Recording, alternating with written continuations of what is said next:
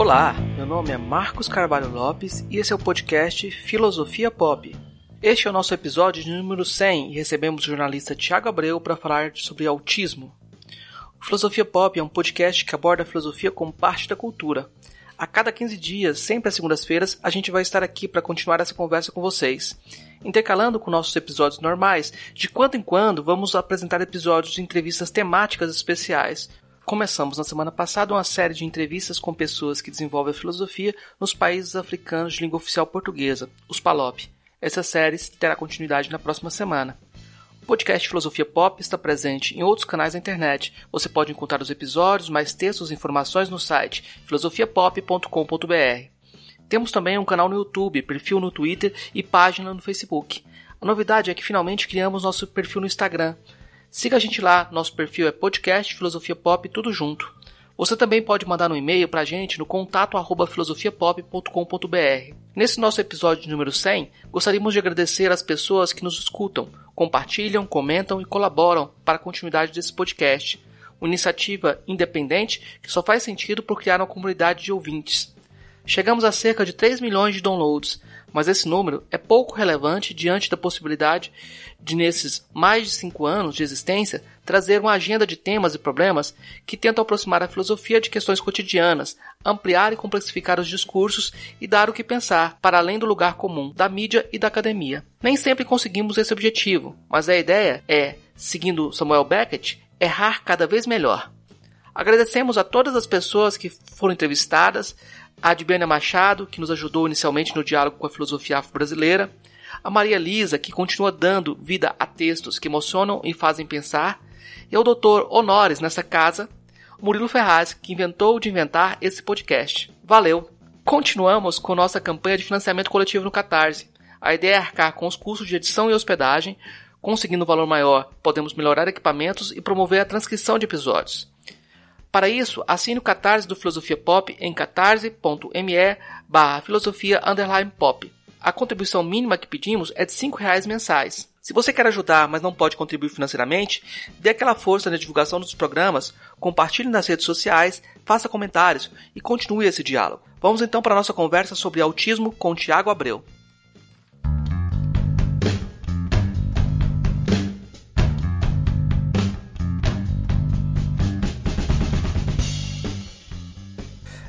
Hoje a gente conversa com o Tiago Abreu, ele é bacharel em comunicação social, habilitado em jornalismo pela Universidade Federal de Goiás e foi diagnosticado com, com síndrome de Asperger em 2015.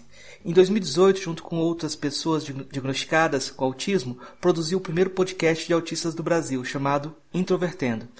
Desde o diagnóstico, o Tiago participa do ativismo do autismo com palestras, pesquisas e produção de conteúdo. O Tiago fala com a gente direto de Goiânia, né? E eu agradeço a presença dele e eu vou começar com a pergunta filosófica. O que é autismo? Prazer, Marcos, muito obrigado. É difícil dar uma definição de autismo sem recorrer à parte histórica do autismo, mas isso é um assunto para depois. Mas hoje o autismo é entendido como um transtorno do neurodesenvolvimento. O que, que isso significa? Que é algo genético, você nasce sendo autista e isso interfere o seu desenvolvimento tanto na parte de comunicação, tanto na parte de linguagem e também de comportamento. Então, hoje, para você ser diagnosticado com autismo, segundo os critérios atuais, você tem que ter dificuldades na na comunicação social e na interação. Isso envolve reciprocidade, interpretação de linguagem, manter relações profundas com as outras pessoas. E a parte de padrões repetitivos e restritos envolve hiperfoco, coordenação motora um pouco desajeitada, hiper ou hipossensibilidade a várias questões, tanto ao tato, ao paladar, relacionado a todos os sentidos. Agora, de um ponto de vista de comunidade do autismo, para mim, o autismo ele é muito mais do que uma categoria médica. É hoje também uma é hoje também uma cultura, digamos assim, uma comunidade de várias pessoas que compartilham características parecidas e elas convivem entre si e dentro do processo do movimento de pessoas com deficiência lutam também por políticas públicas.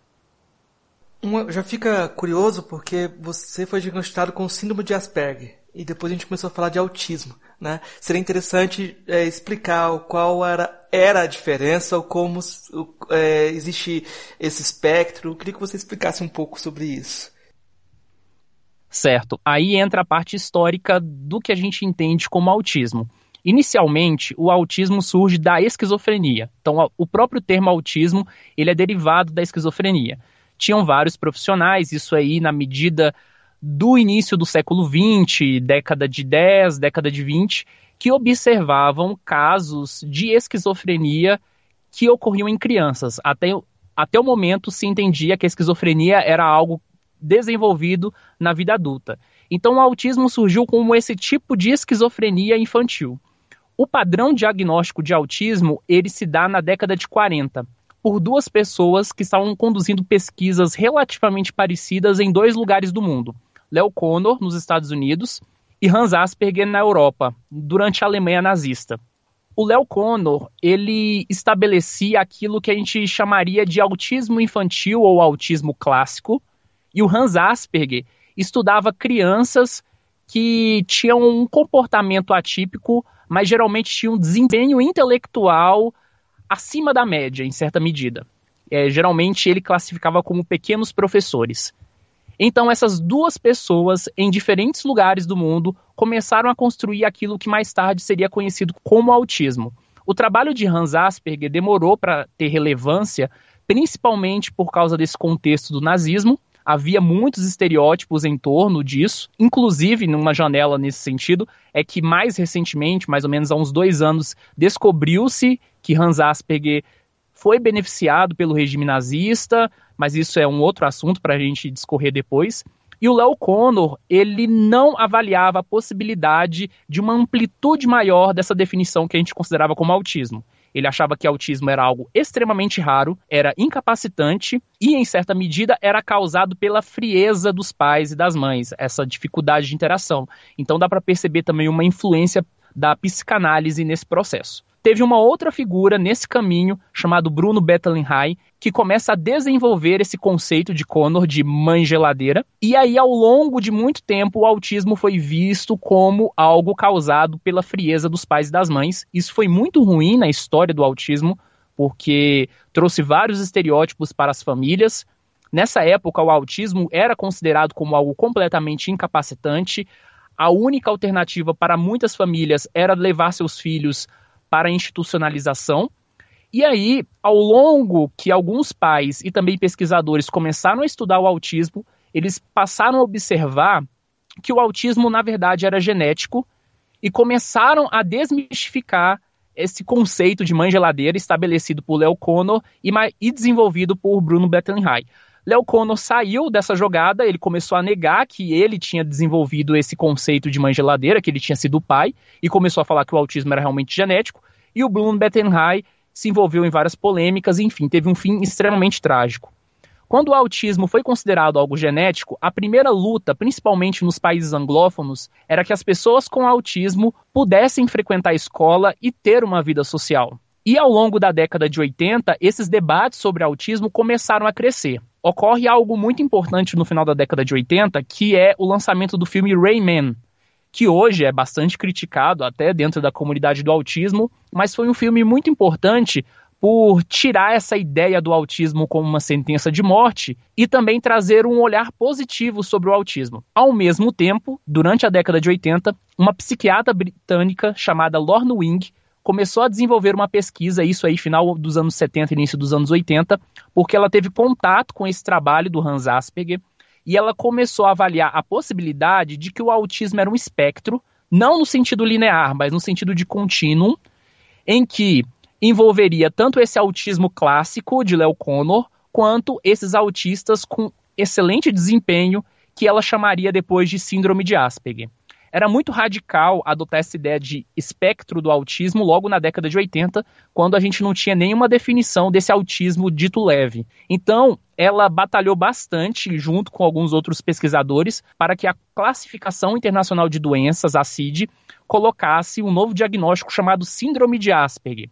Isso realmente acabou acontecendo no início da década de 90, no ano de 1990, enquanto a Associação de Psiquiatria dos Estados Unidos estruturou na sua quarta edição, que é o DSM-4, a chamada síndrome de Asperger. A síndrome de Asperger, então, dentro desse contexto, ela estaria dentro desse esse conjunto de diagnósticos que eram chamados de transtornos globais do desenvolvimento e acabou ganhando também ao longo do tempo essa conotação de autismo leve. Porque a defesa da Lorna Wing, essa figura que acabou se tornando muito importante na história da comunidade do autismo, é que o autismo era realmente um espectro. A diferença era a quantidade de suporte que você obteria. O diagnóstico de síndrome de Asperger acabou ganhando uma relevância muito grande dentro da comunidade do autismo, isso também a gente pode detalhar um pouco mais à frente. E aí, a quinta edição do DSM, que é o DSM-5, em 2013, acabou então pegando esses vários diagnósticos que se tinham. Se a gente pegar o CID-10, né, que é de 1990, a gente tem síndrome de Asperger, autismo atípico, autismo infantil, transtorno desintegrativo da infância. Então, todos esses subdiagnósticos, eles são transformados em um único diagnóstico que é chamado de transtorno do espectro do autismo. E cada pessoa dentro desse espectro vai estar posicionada conforme a sua necessidade de apoio dentro de dois grandes critérios, que são aqueles que eu falei, que são os déficits na comunicação social da interação e os padrões restritos e repetitivos. O Brasil não segue o DSM. O DSM é o manual lá dos Estados Unidos e segue, na verdade, a CID. A nova edição do CID, que vai ser o CID 11, vai entrar em vigor em 2022 e também adota essa visão de transtorno do espectro do autismo. Só que ele vai ter uma certa diferença, tá? Para você se enquadrar como autista no CID 11, você pode ter ou não deficiência intelectual e você pode ter ou não comprometimento da linguagem funcional, ou seja, isso ficou basicamente mais simples. Então, no caso, eu fui diagnosticado com síndrome de Asperger em 2015, porque apesar da gente já ter esse entendimento sobre o espectro do autismo, o DSM não vale no Brasil. Então, meu CID, que é a classificação que a gente usa aqui, é de síndrome de Asperger. E em 2022 eu vou ter que procurar um novo profissional para obter um novo código referente a essa classificação de transtorno do espectro do autismo mas socialmente, dentro da comunidade do autismo e até nas discussões dos meios de comunicação, hoje em dia a gente não costuma falar mais em síndrome de Asperger, principalmente depois desse estereótipo envolvendo Hans Asperger e a sua ligação com o nazismo. Ótimo. Como que a comunidade surgiu no Brasil? Parece ser algo recente e tem a ver com a popularização também de um, de um diagnóstico que não era feito, né? É, vi no programa de vocês é, sobre como ah, muitos foram diagnosticados recentemente. Então é como se esse tipo de diagnóstico, esse tipo de é, nomenclatura fosse recente no, no, na medicina no, no, Brasil, na aplicação, né? Antes de falar do Brasil, eu preciso então voltar à situação internacional, visto que a comunidade do autismo no Brasil ela ainda é muito espelhada na experiência dos Estados Unidos e do Reino Unido, que são os países, eu acho, que mais discutem autismo no mundo. Até os anos 80, então, de acordo com essas classificações, a única coisa que se existia em termos de visibilidade era o autismo dito severo, que é essa categoria de autismo infantil. Então, o ativismo do autismo lá fora era muito feito por mães inclusive de uma forma até meio que descolada do movimento das pessoas com deficiência, que começa na década anterior, mas com maior presença de pessoas com deficiência física. O que muda a comunidade do autismo é exatamente o diagnóstico de síndrome de Asperger, porque ele traz uma discussão sobre o autismo mais voltada ao cotidiano, mais voltada ao social, e ela tem um impacto direto dentro da internet. Então, essa comunidade que antes era só parte de pais e de crianças que tinham um comprometimento social muito significativo, começou a ser uma discussão mais ampla, uma discussão em que se há mais disputas de narrativa. E mesmo que esse diagnóstico já tenha quase 100 anos, ele ainda é muito recente, a comunidade em torno dele é muito recente, é tão recente que nós temos dois livros sobre a história do autismo lançados no mundo, né, que tem uma, uma certa notoriedade. O primeiro livro foi lançado em 2015, que é o Neurotribes, do jornalista Steve Silberman. Ele tem uma visão pró-neurodiversidade, que é um conceito que também eu vou explicar depois. E em 2016 foi lançado o segundo livro, que é Outra Sintonia. Esse é disponível no Brasil, que é do John Dovan e da Karen Zucker, que uma é mãe de autista e o outro é um jornalista. Então, é uma bibliografia muito recente, se a gente for parar para pensar, né? Um livro de cinco anos, outro de quatro anos.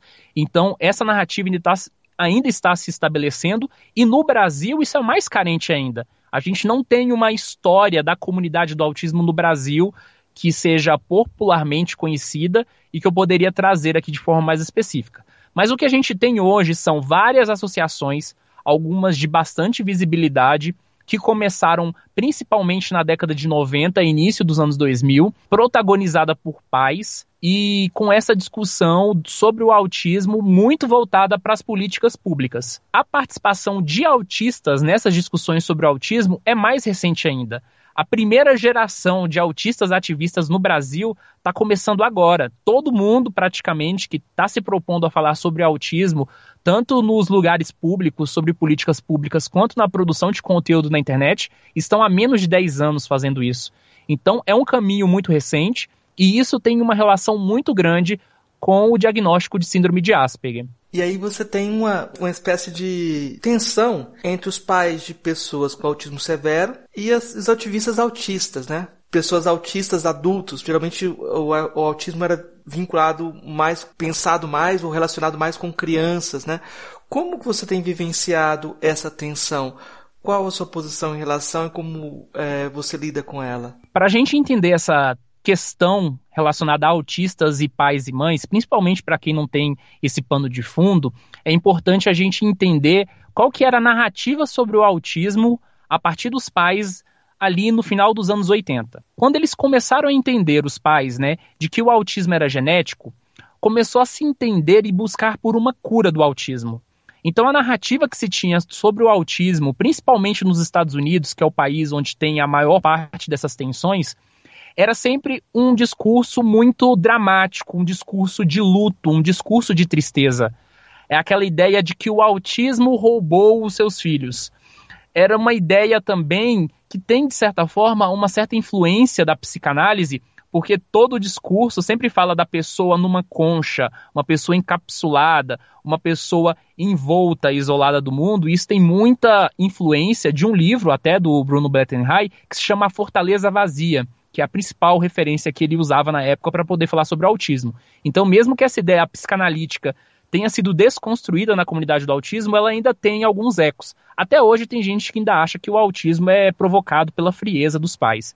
Mas enfim, quando se tinha essa narrativa, poucos autistas ainda falavam sobre autismo. Só tinha uma pessoa, que era a Temple Grandin, que ela tinha publicado um livro e ela tinha uma ótima relação de diálogo com pais, mas era uma minoria. E aí, no início da década de 90, alguns autistas fundaram uma associação e eles estavam dispostos a mudar o discurso sobre o autismo e tirar o foco da cura, tirar esse foco é, do luto de uma forma geral. E as duas pessoas mais relevantes desse movimento eram um cara chamado Jim Sinclair e a Donna Williams. A Donna Williams já tinha publicado um livro sobre autismo relacionando a experiência dela como autista, ela foi uma das primeiras pessoas a publicar esse tipo de conteúdo depois da Temple Grandin. E em 1993, o Jim Sinclair ele fez um manifesto chamado Não Chore por Nós, que acabou ganhando bastante relevância na comunidade do autismo, em que ele dizia, em essência, de que o autismo era indissociável do indivíduo e que no momento que os pais diziam que queriam curar o autismo ou remover o autismo dos seus filhos, era como se eles quisessem que os seus filhos não existissem ou que fossem outras pessoas no lugar dos seus filhos autistas. Esse movimento no início não teve muita relevância em termos de barulho na comunidade do autismo, mas começa a acontecer uma coisa muito curiosa na década de 90 e que isso muda completamente o rumo das discussões, que é o início do movimento anti-vacina. Então, o movimento anti-vacina ele tem uma certa ligação com a comunidade do autismo, porque em 1998, um médico chamado Andrew Wakefield publicou um estudo que depois foi extremamente questionado relacionando a vacina de MMR com o autismo, isso em 1998, pela revista The Lancet. E esse estudo, de uma certa forma, reverberou muito forte a discussão sobre cura do autismo, de que o autismo era causado, era, era causado por alguma coisa externa, que os filhos tinham nascido normais e que eles tinham sido afetados por uma vacina. Isso já foi comprovado é, por vários e vários estudos que é falso. Hoje a gente entende que 98% dos casos de autismo são genéticos e uma parte são ambientais, mas não é ambientais, por exemplo, causados por vacina ou agrotóxicos, é outra definição de ambientais. E o movimento da neurodiversidade começou a fazer barulho aí porque ele se contrapunha a esse discurso e, de certa forma, começava a combater essa ideia de autismo ligado a uma cura relacionado também ao movimento antivacina as coisas começam a mudar um pouco na década de 2000, porque você começa a ter mais autistas ativistas. Tem uma pesquisadora aqui em 98, chamada Judge Singer, na Austrália, que cunha um termo chamado neurodiversidade. E esse conceito teórico, ele acaba dando uma certa sustentação a esse ativismo dos autistas, do Jim Sinclair, da Donna Williams, que começou no início da década de 90. E a Judge Singer, nesse trabalho dela, ela define o seguinte, que a neurodiversidade, ela parte de um pressuposto bastante até fácil de entender, que é o seguinte: os seres humanos eles têm diferentes formas de existir no mundo. Então, existem diferentes configurações cerebrais, podemos dizer assim. E partindo desse pressuposto, isso deveria ser respeitado e não curado. Então, esse é o pressuposto da ideia de neurodiversidade. Esse conceito ele hoje tem cada vez mais popularidade dentro da comunidade do autismo, mas ele é controverso. E tem uma questão teórica aí que não está muito bem resolvida, porque dentro do ponto de vista acadêmico, ela não é, ainda não é muito trabalhada. É essencialmente uma argumentação biológica para justificar um contexto social. E, e dentro da, desse ativismo das pessoas com deficiência, né, principalmente aí que surge na década de 70, é estruturado algo que a gente chama de modelo social da deficiência, que é o entendimento de que a, o conceito de deficiência, a ideia de deficiência, é algo diretamente ligado às barreiras do ambiente. A deficiência não é culpa do indivíduo, é culpa desse ambiente que não está preparado para lidar com as especificidades desse indivíduo. Só que o modelo social ele parte de explicações sociais e a neurodiversidade ela tem essa mistura. Então é uma, alguma coisa não muito bem resolvida e até hoje, dentro da comunidade do autismo, então tem essa dicotomia, essa discussão entre aquilo que é social aquilo que é biológico. E eu vejo que isso tem a ver com uma falta de alinhamento que o ativismo do, dos autistas teve ao longo da história com o movimento das pessoas com deficiência. Como eu disse antes, o movimento das pessoas com deficiência ele começa a se estruturar na década de 70. Ele é formado predominantemente por pessoas com deficiência física no início né, do, do seu desenvolvimento.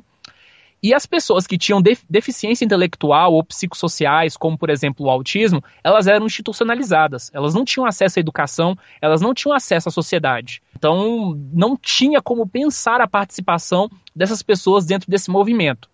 Então, a integração do autismo, né, do movimento dos autistas a, isso, a esse movimento das pessoas com deficiência, ele ocorre de forma tardia. E desse ponto de vista, então, seria anacrônico pensar de que ele se adaptaria corretamente ou completamente bem a todo esse contexto que começa ali na década de 70. E aí a gente precisa pensar que o diagnóstico de síndrome de Asperger não existia e a neurodiversidade se beneficia dessa ideia de síndrome de Asperger que se estrutura aí no início da década de 90 e a neurodiversidade então ela surge exatamente dentro desse contexto. Inclusive tem um, um pesquisador brasileiro chamado Francisco Ortega que ele fala sobre o movimento da neurodiversidade e ele costuma dizer que o movimento da neurodiversidade seria um, um dos principais exemplos daquilo que ele chama de sujeito cerebral, que é o quê?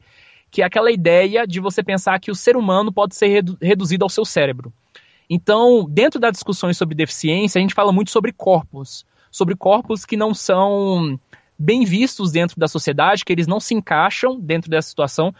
E dentro do autismo, a gente não fala muito sobre corpos, a gente fala muito sobre mentes. Então, tudo isso reflete um pouco dessas tensões. Então, nessa questão da neurodiversidade, a década de 2000 começa a promover algumas mudanças. Haviam várias organizações, principalmente formadas por pais e às vezes até com uma forma meio amadora, de se fazer pesquisa para tentar encontrar a cura do autismo. E chega uma organização muito mais bem estruturada, com muito mais capital, e ela começa a ter uma certa hegemonia nessas pesquisas sobre cura do autismo. Ela, ela começa a aglutinar outras a, associações que se chama Autism Speaks. Autism Speaks hoje é um dos maiores nomes quando se fala em relação ao autismo, e ela é o principal ponto de tensões entre, a, entre autistas ativistas, né? Porque eles criticam principalmente porque Autism Speaks, com medo dessa discussão sobre o movimento anti-vacina demorou a se posicionar contra. Autism Speaks falava muito do autismo como uma tragédia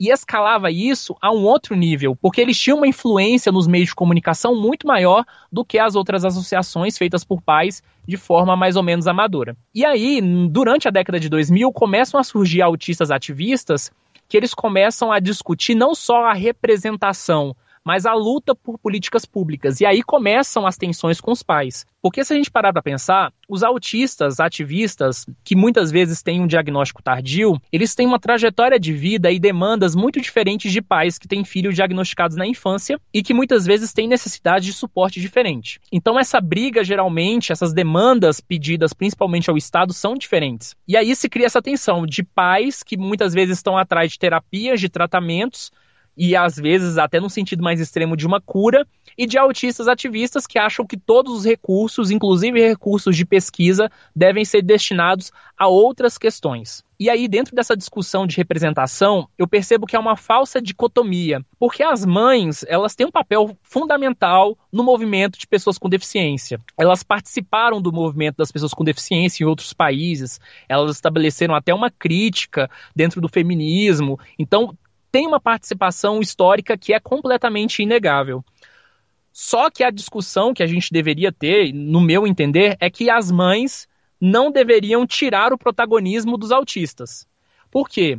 Porque as mães elas podem falar com total tranquilidade sobre vivenciar a situação de deficiência dentro do seu, do seu espaço social, porque elas convivem também com a exclusão, tanto do seu próprio ciclo social, tanto com relação aos seus filhos elas vivem a ausência das políticas públicas, elas vivem várias questões, mas elas não são autistas. Então, dentro dessa discussão, eu vejo que há como todo mundo falar. Não é necessário que um se cale para que o outro diga. Então, eu acho que nesse sentido há uma falsa dicotomia. E nesse sentido, e aí trazendo para o Brasil, que para mim acho que essa que é a atenção que a gente tem, nunca houve um real protagonismo autista. Isso em raríssimas exceções, porque geralmente os autistas que se pretendem a falar sobre autismo, né, que têm recursos e que muitas vezes têm acesso à informação, eles são autistas leves. E os pais questionam isso. E muitas vezes esses pais e mães que estão no ativismo há muito tempo, eles se sentem ameaçados. Então, se eu puder resumir um pouco qual que é essa tensão entre autistas e pais, vem diretamente em relação a isso. Eu acho que o CID-11 vai resolver um pouco disso, porque a gente vai parar de falar mais sobre síndrome de Asperger, a gente vai poder parar de comparar essa coisa do ah, porque você é autista leve, ah, porque você é autista severo, e a gente vai começar a discutir um pouco mais sobre os níveis de suporte dentro disso e tentar encontrar os nossos pontos em comum. Então acho que isso é muito típico de um ativismo que está começando. Como eu disse, a primeira geração de autistas que se pretendem a falar sobre autismo está surgindo agora. Então essas tensões são completamente inevitáveis. Existem aspectos também interessantes na medida que o, as pessoas com autismo começam a falar, elas podem descrever aspectos que as pessoas que têm autismo e não conseguem falar não conseguiam, né? Isso modifica também a forma de diagnóstico ou de cuidado também, né? Existe esse aspecto também de expressão. Sim, com certeza. Inclusive, o DSM-5, né, a, a, o conceito de transtorno do espectro do autismo, ele foi construído com a contribuição de autistas. Alguns autistas ativistas dos Estados Unidos influenciaram nesse processo. E hoje em dia a gente tem cada vez mais essa compreensão de que a gente tem esse diagnóstico único autismo, mas existem vários autismos, existem várias formas de você ser e existir dentro desse espectro, e os relatos de autistas, eles contribuem muito nesse sentido. Quando Temple Grandin começou a escrever as suas obras, ela trouxe uma influência muito grande para a comunidade do autismo, quebrou muitos estereótipos. Então, mesmo que esses autistas que costumam falar sobre autismo, eles são em grande maioria aquilo que a gente chama de autistas vocais ou de autistas oralizados, são questões que muitas vezes estão diretamente relacionadas àqueles autistas que não podem se expressar ou que vão utilizar daquilo que a gente chama de comunicação alternativa. E tudo isso é muito válido dentro da comunidade do autismo. Eu parto do pressuposto de que para a gente discutir autismo, a gente tem que ter uma perspectiva biopsicossocial. Ou seja, a gente não pode ignorar as questões que hoje né, se discute muito, a genética do autismo, aquilo que está relacionado à nossa convivência em sociedade e principalmente as barreiras sociais.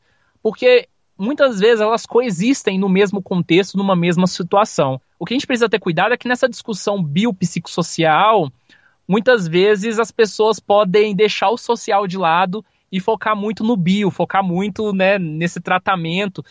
E muitas vezes isso é muito difícil de se alcançar a curto prazo, a médio prazo, por isso que a gente precisa também das adaptações sociais. Pode até ter ativistas que questionam a própria possibilidade dessa busca por algum aspecto biológico, vendo nisso uma espécie de eugenia, né?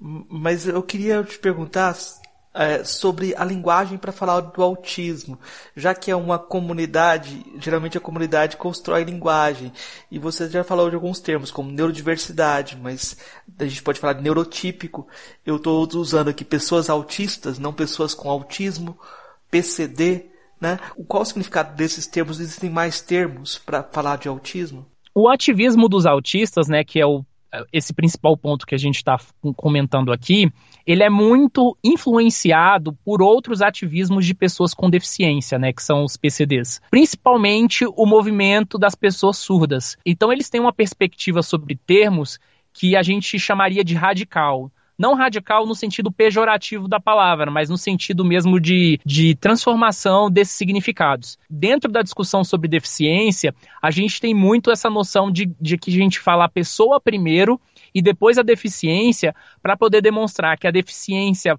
está no indivíduo, mas ela não o define. Então você fala pessoa com deficiência física, pessoa é, com deficiência visual e etc. Mas alguns grupos de pessoas com deficiência, elas advogam para si essa deficiência como parte intrínseca de si. Então, geralmente, por exemplo, pessoas que têm deficiência visual, elas se definem como cegas. Eu sou cego, eu sou cega. Eles não usam eu sou uma pessoa com deficiência visual. Dentro do autismo, algo parecido. Há uma tendência dos profissionais e dos pais em se falar em pessoa com autismo e há uma tendência, em grande parte dos autistas, em falar pessoas autistas ou autistas. Eu, particularmente, costumo falar autistas, pessoas autistas, porque eu estou acostumado a isso. Desde que eu entrei dentro da comunidade do autismo, eu não sabia do pessoas com autismo, então eu acabo sempre usando o pessoas autistas ou autista para me referir e referir a outras pessoas que estão dentro do espectro do autismo. Mas eu não costumo brigar muito com quem fala pessoa com autismo, porque tecnicamente não está errado, embora há toda uma discussão dentro da comunidade do autismo que é perfeitamente válida, que está diretamente relacionada a isso. O autismo te define ou não? Como é que você separa o autismo da pessoa? Então isso está muito intricado. E dentro da discussão sobre neurodiversidade, estabeleceu-se alguns termos que foram mudando também ao longo do tempo, que é a definição de neurotípico. Quando o Jim Sinclair e a Donna Williams fundaram uma associação de autismo, eles faziam um grupo que era predominantemente formado por autistas. Eles recebiam pessoas que não eram autistas, mas eles tendiam esse grupo a hostilizar muitas vezes as pessoas que não eram autistas, chamando elas de neurotípicos que é o que? Neurotípico seria a pessoa que não é autista. Ao longo do tempo, principalmente com a Judge Singer, né, que quando ela estabelece a ideia de neurodiversidade, há uma mudança nesse termo, que aí as pessoas que estão dentro do espectro do autismo, ou que têm TDAH, dislexia ou algumas condições desse gênero, são chamadas de neurodivergentes. E você estar fora dessa neurodivergência não significa que você é uma pessoa normal, você só não está dentro dessa neurodivergência. Então, esses são alguns termos principalmente usados por autistas e que hoje ganham muita popularidade entre outras pessoas. Então, é muito comum você ver profissionais, você ver pais e ver outras pessoas usando esse termo porque ele já caiu na boca do povo, digamos assim, em certa medida. Mas dentro da comunidade do autismo, muitas vezes há essa tensão, principalmente do pessoa com autismo e pessoa autista. Eu entendo que isso está diretamente ligado, então, a essa discussão sobre os aspectos socioculturais do autismo. E você falou sobre linguagem, né? Tem um filósofo que, que fala bastante sobre autismo, que é o Ian Hacking, e ele fala muito sobre a discussão relacionada a produções sobre autismo feitas por autistas. Ele questiona em um dos artigos se o autismo ele seria um espelho dessa geração da web, porque é uma explosão de produções ficcionais e até autobiográficas sobre autismo a partir da década de 2000, principalmente nesse território estadunidense, canadense, do Reino Unido, mas se a gente transportar para o Brasil também, houve muita produção sobre autismo no nosso país. E ele questiona né, se o autismo é o transtorno dessa geração. E eu acho que essa hipótese que ele levanta é muito factível, porque eu também vejo um pouco disso. Eu acho que o estabelecimento da síndrome de Asperger, né, novamente, na década de 90, estimula muito isso. E existem questões sociais que estão muito intrincadas com a ideia do sujeito Asperger. A gente teve, por exemplo, na década de 2000, e mais forte agora nessa última década, essa coisa da cultura geek, né? Que muitas vezes é confundida e também chamada de cultura nerd. E o arquétipo do Asperger, principalmente nas produções culturais, é muito desse sujeito misterioso, desse sujeito que é desajeitado socialmente, mas que é inteligente ou pode ter uma inteligência acima da média. A gente sabe que há estereótipos em relação a isso. Isso não significa que a maioria dos autistas com síndrome de Asperger realmente se encaixem nesses padrões, mas ao mesmo tempo isso foi muito popular. E se observar as produções sobre autismo da década de 2000, elas explodem. Então a gente tem vários filmes, eu quero destacar três aqui, que é o Adam de 2009, Mozart and Whaley, Mozart and Whaley de 2005, que aqui no Brasil acho que se chama Louco de Amor, e Marian Max, que são três filmes que falaram sobre síndrome de Asperger, tiveram uma distribuição mundial, tiveram até dublagem aqui no Brasil. E nessa década de 2010, a gente teve séries que têm o autismo como principal tema. E isso é muito curioso, porque uma categoria médica ela ganha um peso de comunidade social muito grande, principalmente pela síndrome de Asperger. Então eu destacaria a Typical, que é distribuída pela Netflix, e Good Doctor, que é da NBC, se não me engano, ou ABC, eu não lembro agora das, qual das duas. Ao mesmo tempo que você tem esse conteúdo ficcional muito forte, começam a crescer as autobiografias. Então, se na década de 80 e 90 a gente tinha Temple Grand e Donna Williams, na década de 2000, por exemplo, teve um livro super popular que foi O Olhe nos Meus Olhos, do John Eldon Robson, que questionavam bastante essa questão do autismo desligada do cotidiano. Então, a gente começou a trazer, principalmente os autistas, essa discussão do autismo voltada para o dia a dia, para a independência, para a vida adulta, porque apesar de ser um transtorno do neurodesenvolvimento e isso se justificar a ênfase na infância, eu acho que isso é perfeitamente justificável, porque se você consegue oferecer qualidade de vida para uma pessoa durante a infância, significa que muitos dos problemas, muitas das discriminações que essa pessoa passaria na vida adulta é, não ocorreriam. E ao mesmo tempo que a gente tinha então essas autobiografias e filmes, a discussão que se tinha sobre autismo e síndrome de Asperger nos meios de comunicação no, no exterior, no início da década de 2000, eram muito ligados a essa ideia do geek, do nerd. Então, em 2001, por exemplo, o jornalista Steve Silberman ele fez um texto muito popular que se chamava The Geek Syndrome. Então ele classificava o autismo como essa síndrome geek. E em 2003 foi publicado um livro chamado Freaks, Geeks and Asperger Syndrome. Então essa discussão era muito ligada né, nesse sentido. Isso trouxe um impacto negativo também. Uma coisa muito triste e que provavelmente vai chamar mais atenção talvez em breve é que quando a ideia de síndrome de Asperger foi desfeita ali no DSM-5, muitos autistas não queriam ser classificados como autistas. Eles queriam ser classificados como Aspergers, eles se sentiam superiores aos autistas e superiores à população em geral. E esse fenômeno, principalmente lá fora, começou a ser chamado de supremacia ASP. E está muito ligado também a essa questão dos chans, dos fóruns. Então, assim, a gente pensa, olha, tem um elemento do movimento antivacina, que teve uma, uma ligação muito forte da comunidade do autismo. A gente tem essa ideia da supremacia autista dentro dos fóruns, que é uma discussão que começou a ganhar muito, muita força com esse fortalecimento da extrema-direita na década de 2010. E a gente tem essa visão do autista diretamente ligada à cultura geek nerd. Então, assim, são três elementos muito fortes, muito característicos dessa nossa geração. Isso claramente pode ser questionável, mas que, do meu ponto de vista, podem justificar, então, essa hipótese do autismo como o principal transtorno dessa nossa geração. Porque agora o autismo ele ganha um sentido que vai além dessa questão médica e também ganha um peso social. E aí também se cria uma discussão de que as pessoas que recebem diagnóstico, isso é muito comum dentro do movimento PCD e até alguns autores, eles falam muito sobre os estereótipos da pessoa receber um diagnóstico e ser estigmatizada socialmente. Só que dentro do autismo na vida adulta, essa lógica não, não funciona.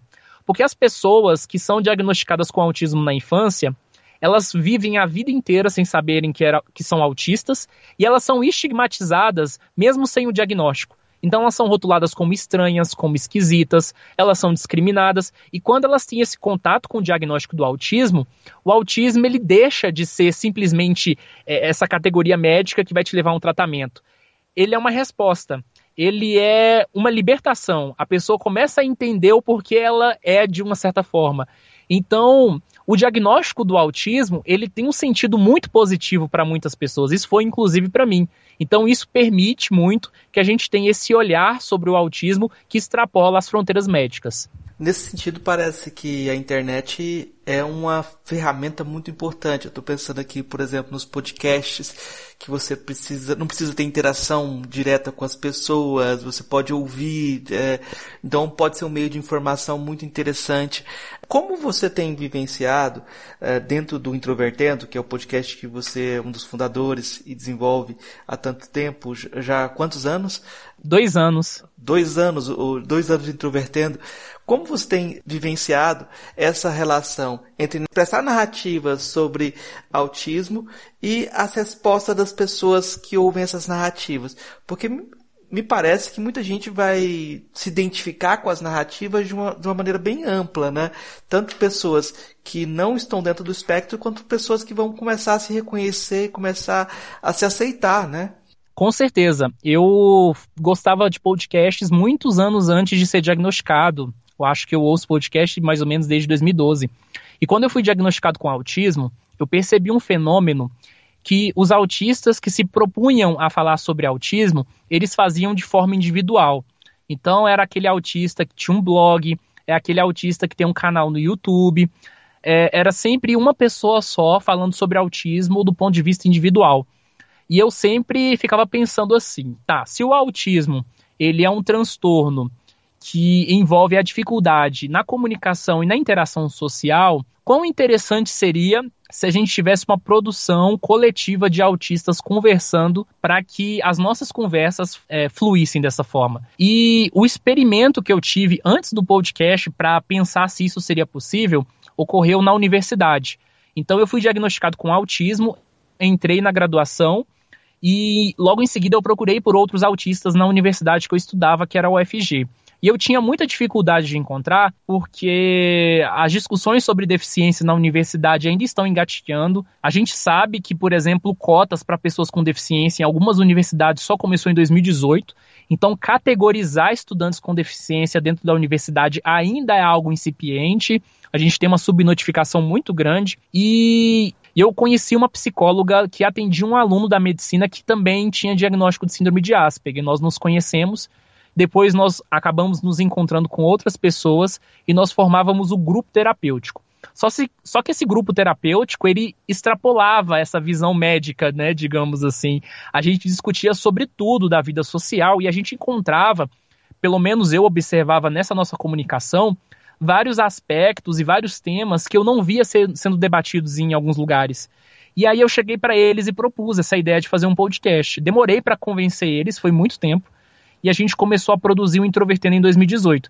Então, a gente tem essa ideia de conversar entre nós, um sentido atípico, e, ao mesmo tempo, promover essa discussão sobre o autismo no cotidiano, porque a gente entende que muita gente dentro do espectro do autismo que vai ter o diagnóstico na vida adulta passou a vida inteira sendo desassistido, passou a vida inteira sem entender as suas características, e essas pessoas precisam de uma ajuda aqui e agora o conteúdo sobre desenvolvimento do autismo na infância, ele é importante, mas ele não vai servir para a maioria dessas pessoas. Porque os desafios que eles vivem é, são completamente diferentes hoje.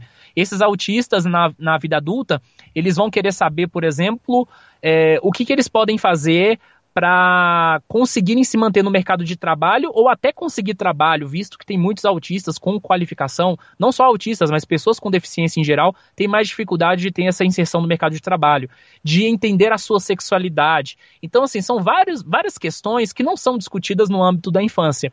E a gente tenta fazer isso nessa produção. Mas antes de lançar o, o podcast, eu comecei a pesquisar sobre podcast sobre autismo, não só aqui no Brasil, mas lá fora e eu não encontrei nenhum podcast feito por mais de um autista.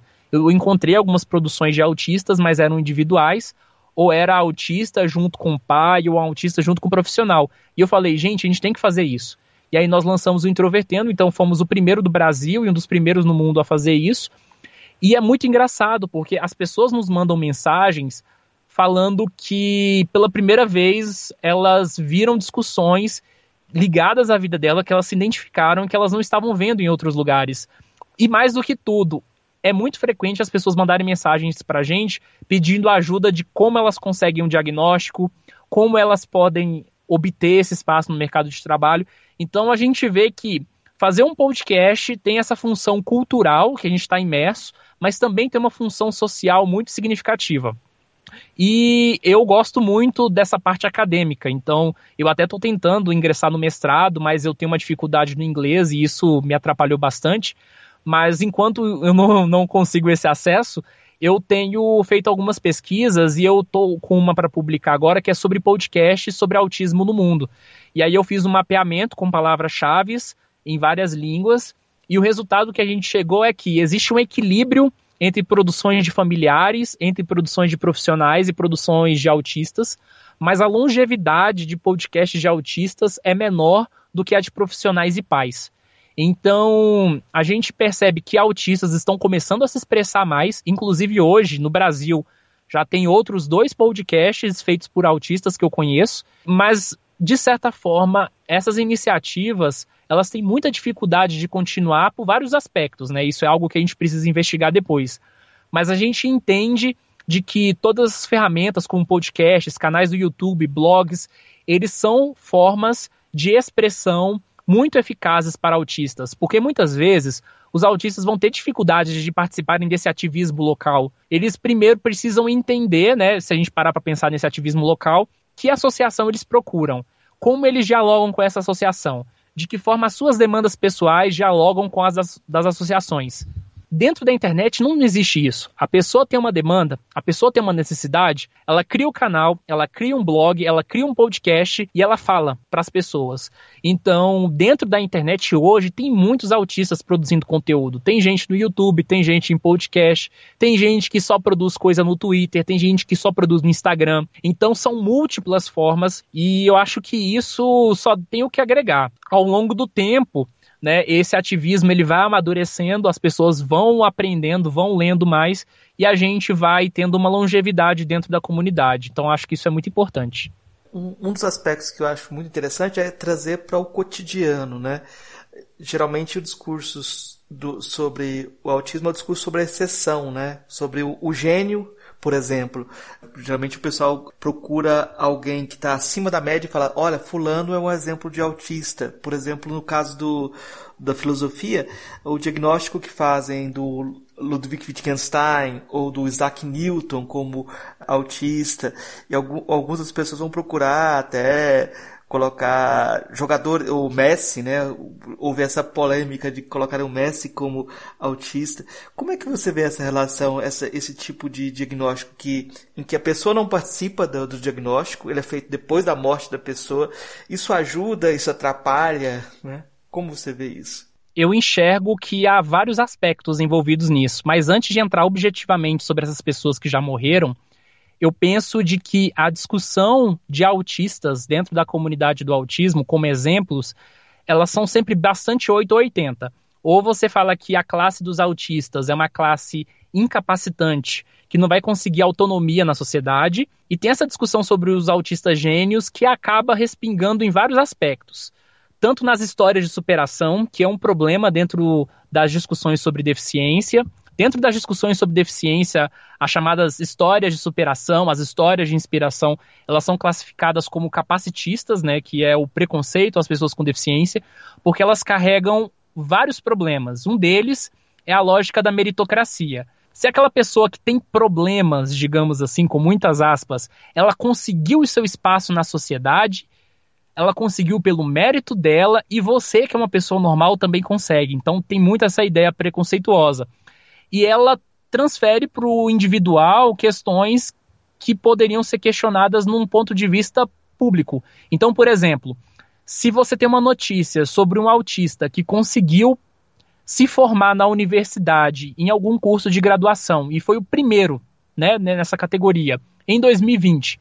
Você pode noticiar que essa pessoa é uma vitoriosa, ou você pode se questionar, 2020 e a primeira pessoa autista conseguiu se formar nesse curso, dentro de tantos anos que essa universidade existe, e investigar o porquê que outras pessoas também não conseguiram.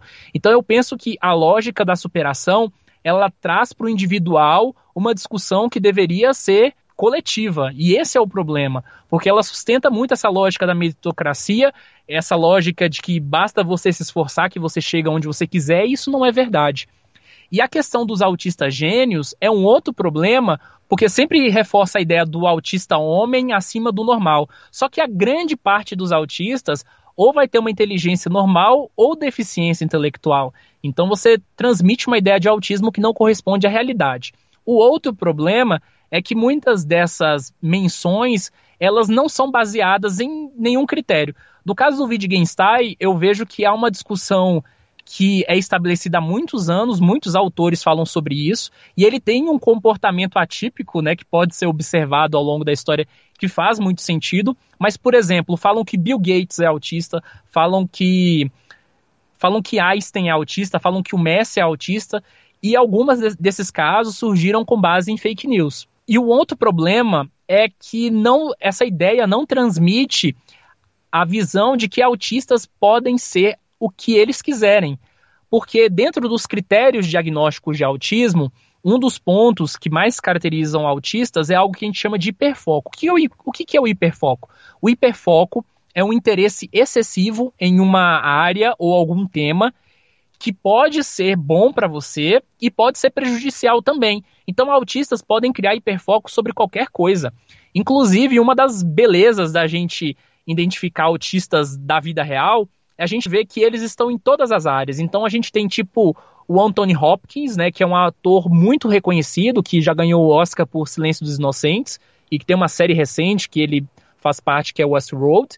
Como a gente tem, por exemplo, uma cantora de funk que é autista no Brasil, que é a MC Beth, que fez sucesso ali nos anos 2000 com a música Dança da Motinha e interrompeu a carreira precocemente por causa de crise sensorial. E ela foi diagnosticada com autismo muitos anos depois.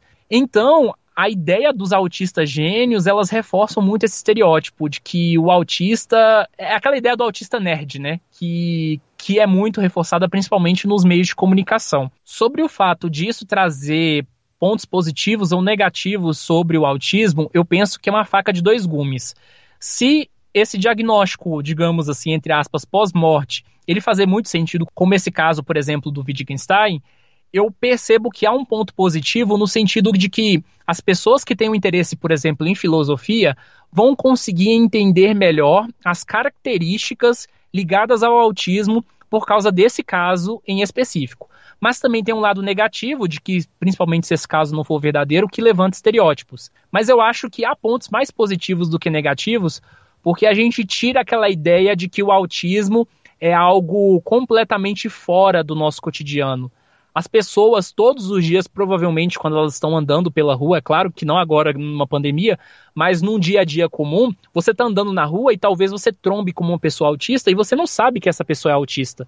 Porque autismo não tem cara, né? Não é, por exemplo, como síndrome de Down, que você tem traços físicos, é, é, são traços mais comportamentais. Então, acho que muitas vezes você falar dessas pessoas dentro da cultura popular traz essa ideia do autismo dentro do cotidiano, dentro da vida das pessoas e, e que autistas podem estar em qualquer área.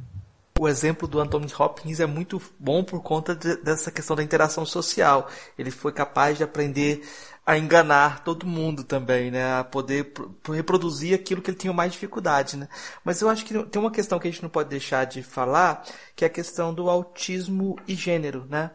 Lá no, no, no Introvertendo sempre tem uma bancada mista, tem sempre várias é, mulheres participando, né? Mas parece que a questão do diagnóstico para as mulheres é mais complicado e a questão de representatividade também. Como que essa questão do, do gênero também é importante colocar. Vocês, vocês vão para uma diversidade de gêneros. Falam, falam também da comunidade LGBTQI+. Tem todo esse espectro está dentro, dentro do podcast também, né? Mas eu queria que você falasse primeiro da questão das mulheres e a questão da representatividade, da diversidade também dentro do autismo.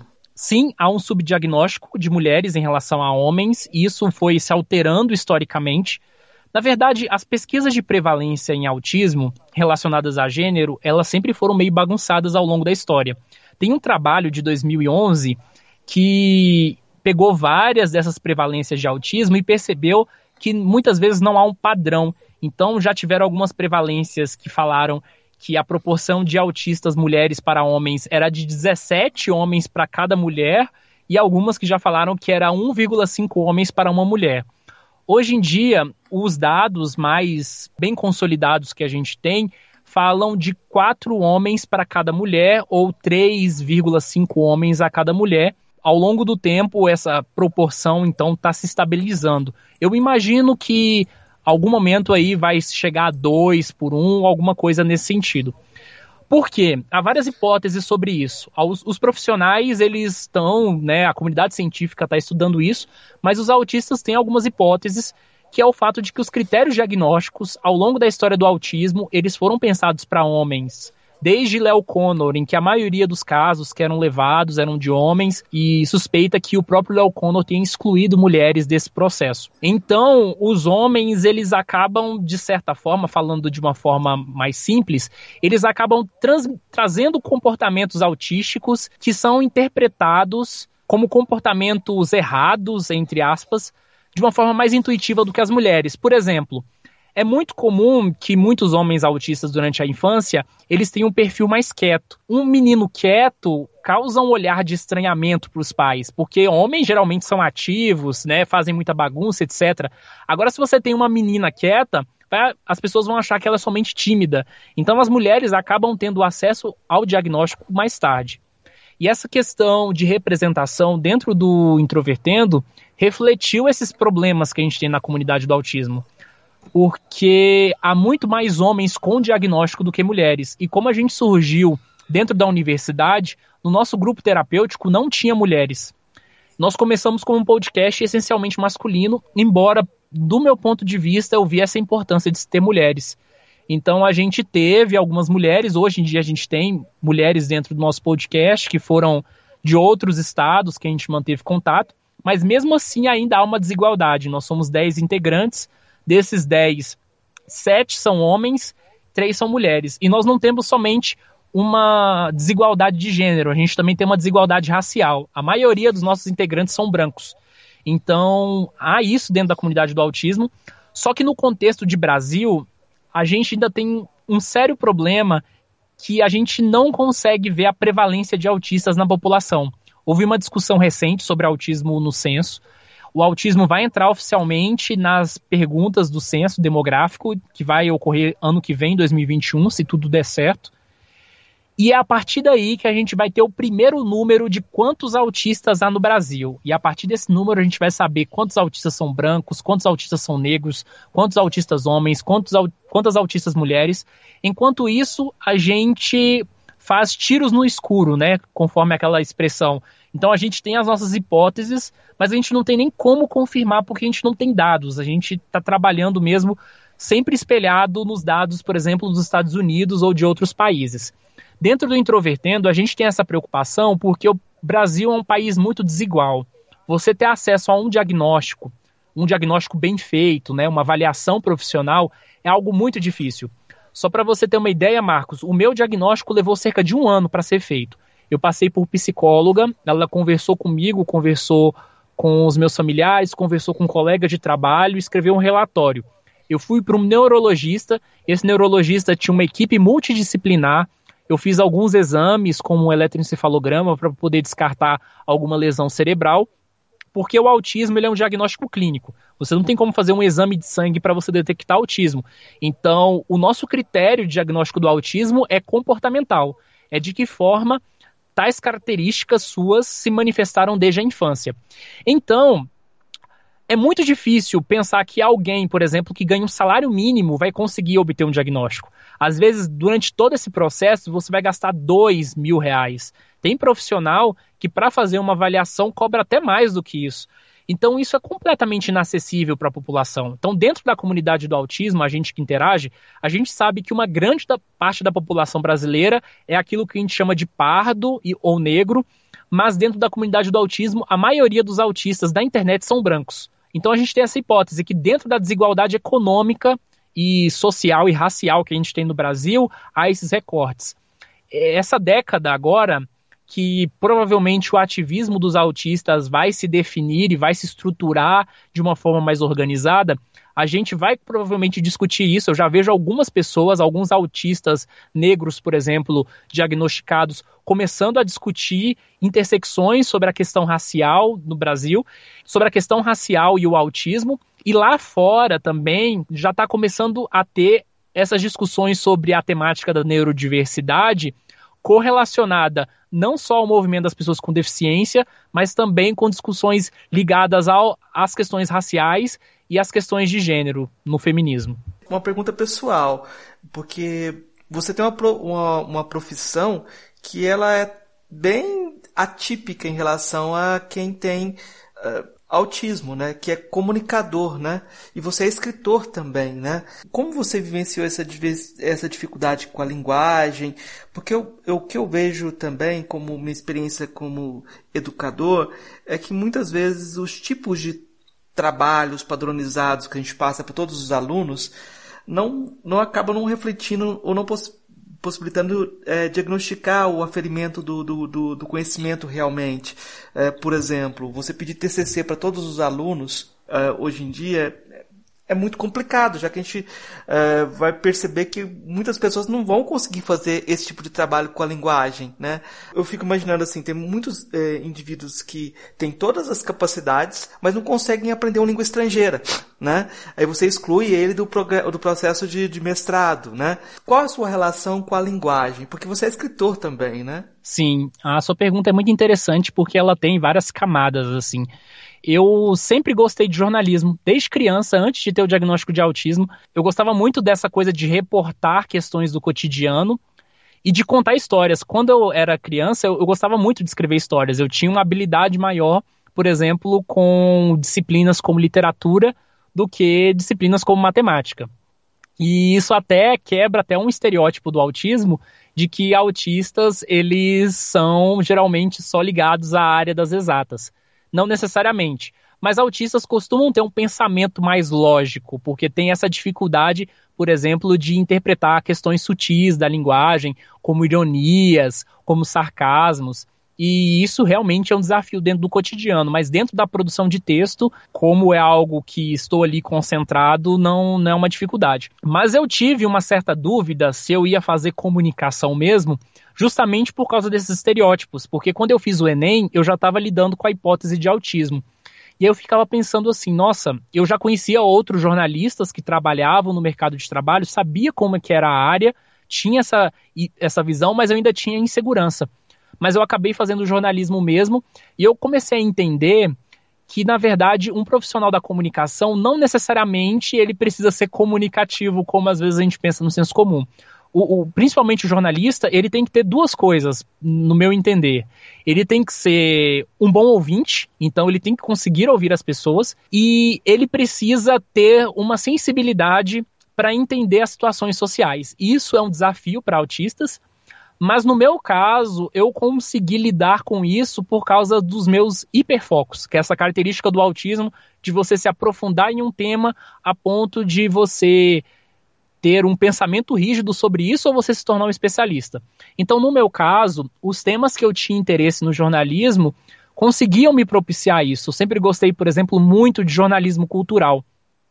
Então, eu sempre voltei muito meu olhar, por exemplo, para produções culturais, para música e para essas outras áreas em que, de certa forma, você precisa de um pensamento sistematizado. Quando você pensa, por exemplo, num artista, no músico, esse artista tem uma fase na carreira, esse artista tem uma discografia, tem uma lógica dentro da estrutura, então eu consegui me encaixar nesse sentido.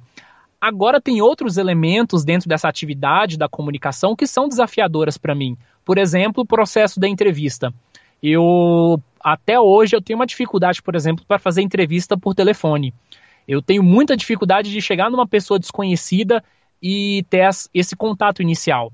Mas desde que eu consiga ter esse contato inicial, manter um diálogo não é muito difícil. E eu fiz um livro de, de entrevistas, fazendo entrevistas pessoalmente, que foi um livro que eu fiz no Sertão da Bahia, e foi uma experiência muito legal, assim, eu consegui até desenvolver habilidades sociais nesse, nesse sentido. Do ponto de vista de avaliação, eu penso que esse é um dos desafios da inclusão de, e aí no caso, principalmente de autistas adultos dentro da universidade, porque quando a gente fala sobre inclusão, a gente tem que pensar no espectro inteiro, e já há um desafio nesse sentido.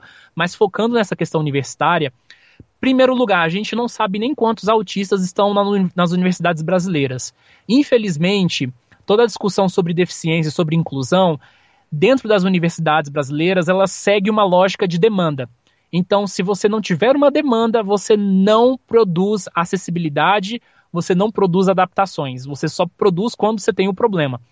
E aí muitos autistas que têm um contato com o diagnóstico e não se declara para a universidade, ou muitas vezes até se declara para a universidade, mas encontra a resistência dos professores, eles desistem da universidade ou eles conseguem se formar trancos e barrancos justamente pela falta dessa adaptação. Uma dificuldade muito grande de autistas no ensino superior é trabalho em grupo.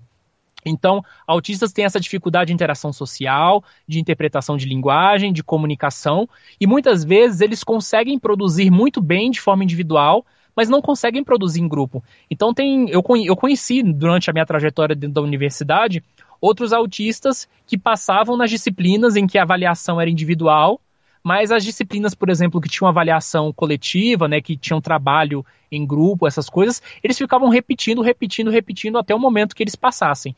Algumas coordenações de curso, elas são mais abertas ao diálogo do que outras. Então, por exemplo, a psicóloga que atendia o pessoal lá na UFG, ela conseguia se comunicar muito com algumas coordenações. Tinha inclusive um aluno que ele entrou em algo que a gente chama de regime especial, que é quando você aparece na universidade só para fazer provas ou para entregar alguma coisa específica, porque o aluno tem dificuldade de acompanhar esse cotidiano dentro da sala de aula, mas tinham outras coordenações e professores mais resistentes que eles não queriam mudar nada, eles não queriam fazer adaptação do, do currículo, não queriam fazer adaptação de atividades, e muitos alunos acabaram desistindo. Isso é muito triste. Então, eu penso que ex existe esse gargalo na discussão sobre autismo no ensino superior. Enquanto não existir essa demanda, enquanto não existir esse mapeamento, enquanto a gente não tiver o um número de, de quantos autistas a gente tem nas universidades brasileiras e falar que essa demanda é relevante, a gente não vai conseguir discutir isso a ponto de que os professores e as coordenações de curso dentro dos seus diretórios acadêmicos consigam fazer essa adaptação. E uma observação que eu preciso fazer é que há essa discussão dentro do meio científico e é algo que popularmente eu consigo perceber, é de que tem muitos professores universitários que são autistas e não sabem, porque a atividade dentro da academia, dentro da universidade, ela é muito propícia para autistas, porque você se especializa em uma área, você é muito resistente a mudanças dentro desse ambiente acadêmico, porque você se especializa nessa área pelo resto da vida e você fica focado naquilo. E, e, é muito comum existirem professores universitários autistas. Eu conheço vários com diagnóstico, eu conheci alguns ao longo da estrada que até depois, né, que souberam que eu era autista, falaram que tinham essa suspeita. Então, o ambiente acadêmico é esse espaço de muita rigidez. Ao mesmo tempo que você tem esse aluno com esse, entre aspas, cé cérebro rígido, você tem um professor também que ele não quer adaptar o seu conteúdo porque ele está acostumado a lidar sempre dessa forma. Eu vou te fazer as perguntas, as perguntas que a gente faz para todos os convidados sobre filosofia, tá? A primeira pergunta é: o que é filosofia? De um ponto de vista pessoal, filosofia seria o pensamento sobre o cotidiano. Qual a sua filósofa ou filósofo que mais impressionou daqueles que você conheceu pessoalmente? Eu tive um professor sensacional, que eu acho que foi o primeiro, assim, que, que me fez mostrar, assim, o que, que, a, que a filosofia era um campo importante e o quanto que a filosofia fazia parte, né, desse ato de pensar, que foi um professor chamado Rony Krause. Qual, qual sua filósofa ou filósofo favorito? Eu gosto muito do Schopenhauer. Tá certo. Schopenhauer. É meio rabugento, assim. Muitos autistas também são. o mundo como vontade de representação, tá certo. É, vamos então para as partes das indicações. O que, que você indica para a gente, Tiago, para nossos ouvintes? Pode indicar o que uhum. você achar interessante de é, música, filme, podcast, o que for. Já que a discussão foi sobre autismo, eu quero indicar dois livros que, para quem quiser ter um, uma, um aprofundamento sobre a discussão sobre autismo, eu recomendo muito os livros Neurotribes e, os li e o livro Outra Sintonia, que são os dois livros sobre a história do autismo. Eles dão um pano de fundo muito interessante. O legal é que os dois eles partem de perspectivas completamente diferentes. O Steve Silberman ele é bem pró neurodiversidade, enquanto outra sintonia é bem linear assim. E o que eu acho legal é que um consegue demonstrar os problemas do outro. Então são dois livros que eu discordo de vários pontos, mas que são livros muito interessantes para entender os diferentes pensamentos que tem sobre a comunidade do autismo. Durante essa pandemia, eu tenho muito ouvido uma banda que eu gosto há muitos anos chamada Everything Everything. Eles são de Manchester, no Reino Unido, se não me engano, e eles vão lançar um novo álbum agora em agosto. E eu gosto bastante dos temas que eles trazem, eu acho que é bastante legal. E eles têm uma mistura de muita coisa, desde synth pop dos anos 80, quanto uma coisa meio art rock, o vocalista ele tem um alcance vocal muito legal e, e eles são muito experimentais. E se eu puder indicar um podcast, eu recomendo o Central PCD, que é um podcast que eu estou ajudando, inclusive, nos bastidores, que ele é feito por pessoas com deficiência e chama todo episódio uma pessoa com deficiência para discutir um tema dentro da comunidade PCD e também relacionado ao cotidiano. Então a gente já discutiu lá sobre o que é deficiência, sobre acessibilidade, sobre racismo, sobre vários temas dentro do contexto das pessoas com deficiência. Então acompanhem lá, porque é um projeto muito legal e feito coletivamente com pessoas de diferentes deficiências, desde gente cega, paralisia cerebral, autismo e etc. Vou indicar especialmente o podcast que a gente está comentando desde o começo, o Introvertendo. Eu acho que tem muita coisa interessante para ouvir lá. Uh, quem gosta de, de uh, Pokémon, por exemplo, eu estava ouvindo um episódio sobre Pokémon muito bom. Então, tem muitos assuntos, muitos, muitos debates interessantes. E aí você vai se aproximar também mais do, do tema do nosso debate aqui hoje, né? Eu vou indicar também, para quem tiver curiosidade, tem um, um, livro sobre a vida do Wittgenstein chamado o Dever, Wittgenstein, o Dever do Gênio, do Roy Monk. Esse livro está esgotado, né? Mas é, se você tiver a poss possibilidade de encontrar numa biblioteca, não tem como não indicar esse livro, porque ele é muito completo sobre a vida do Wittgenstein. E aí tem um filme também chamado Wittgenstein, do Derek Jarman, que é então, são essas minhas indicações de hoje. Eu queria deixar o espaço aberto para o Thiago, então, dar o um recado final para ele, pro nosso, o um recado final para os nossos ouvintes, é, indicar o que ele quiser, de é, divulgar o que ele quiser, tá, Thiago? Deixar esse espaço então para você. Obrigado, Marcos. Queria agradecer inicialmente. Foi muito legal essa conversa. Eu acho que eu nunca tive uma discussão sobre autismo tão aprofundada quanto tive a oportunidade aqui neste podcast, que sempre traz análises profundas e, e, e muitos papos interessantes. E quem quiser acompanhar o Introvertendo, a gente tem o um nosso site, que é introvertendo.com.br. Se vocês quiserem ouvir a gente, é só pesquisar Introvertendo nas plataformas, em todas as plataformas de podcast. Nós também temos página no Facebook, Twitter, Instagram, todas Introvertendo. E quem quiser conversar comigo sobre autismo, sobre outros temas, também acompanhar, eu tenho um Twitter que é o Thiago Abreu. Meu nome não tem H, então o Thiago Abreu e aí eu lá posso conversar sobre esse e outros temas com vocês. Eu fico muito feliz pelo convite e eu também queria recomendar o livro Olhe nos Meus Olhos, do John Eder Robson, que eu citei até no meio da conversa, que é um livro que para mim é a melhor autobiografia de um autista que as pessoas podem ler. Ele tem uma vida muito interessante, ele foi diagnosticado depois dos 40 anos e ele faz uma observação desde a infância com muito humor. Ele viveu várias coisas dentro da, da história, tanto em relação a bandas da década de 70, depois ele participou um pouco na construção dos primeiros videogames. Ele tem uma história de vida muito interessante e é um livro que fala sobre deficiência com muita leveza, com muita naturalidade. Então, para mim, é o melhor, melhor autobiografia de um autista. Olhe nos meus olhos, do John Ode Robson, tem disponível em língua portuguesa. Certo, Thiago. Eu que agradeço muito pela, pela possibilidade da conversa, aprendi muito. Então, eu, eu tenho certeza que o nosso ouvinte também vai sair daqui uh, enriquecido com esse diálogo. Muito obrigado, Thiago. Eu que agradeço. Muito obrigado. Ei, gostou do nosso episódio? Apoia a gente lá no Catarse, é só 5 reais por mês, o preço de um cafezinho. Ajuda a gente a continuar divulgando a filosofia no Brasil. catarse.me barra filosofia underline pop.